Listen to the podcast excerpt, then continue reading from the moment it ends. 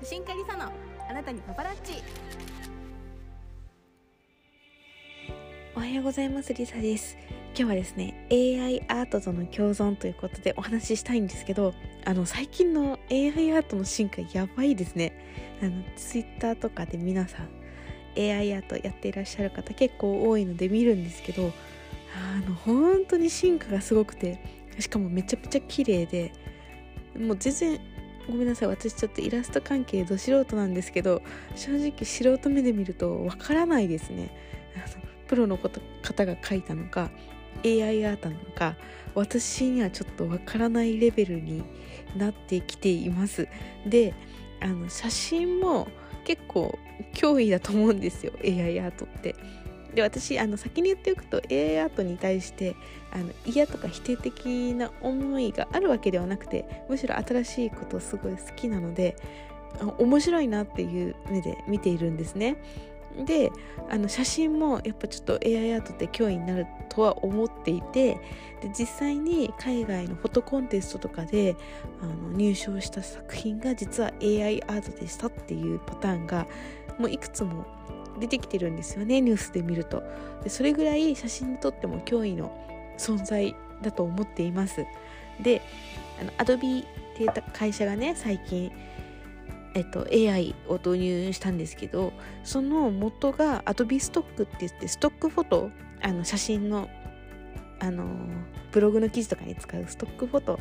が、えっと、元になっているあの学習 AI の学習に使われているっていうのがこの前、えー、公になったんですけどそこはもう利用規約利用規約のところにもともと書いてあることだったので全然あれなんですけど私も Adobe ストックやっているんですね進行形で、まあ、5年ぐらい前からやっていてでもここ数年でこんなに進化するとは思ってもいなくて、まあ、下手したら自分のそのストックフォトでのに出している写真も学習 AI の学習に使われている可能性もあるわけじゃないですか。でもなんかやっぱ写真はまだ少数派だけどイラストとかもね元のイラストレーターさんが無駄に使われていましたとかいう報告とかも目にするのでちょっとその辺は複雑かなって思っています。で NFT としてはあの AI アートって、まあ、手軽に安く手に入れられるっていう利点もあるじゃないですか手軽にねあの手で自分で描くよりも明らかに時間もかからないのでその分安く売ることができるっていう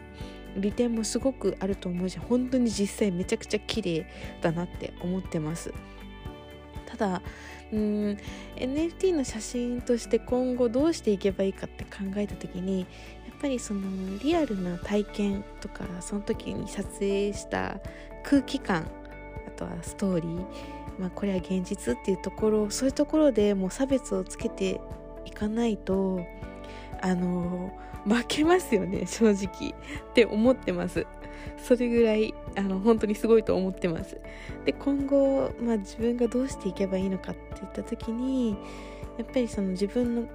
NFT のコレクションのテーマとか自分の思いなんでそれを NFT 化したのかっていうのを本当により明確に伝えていかなければいけないなっていうのを思いました。あの写真の撮った背景とかはもうあえて言わないんで皆さん見た人が感じ取ってくださいって言ってる人もいるけどすいません私そこにもろに出していこうと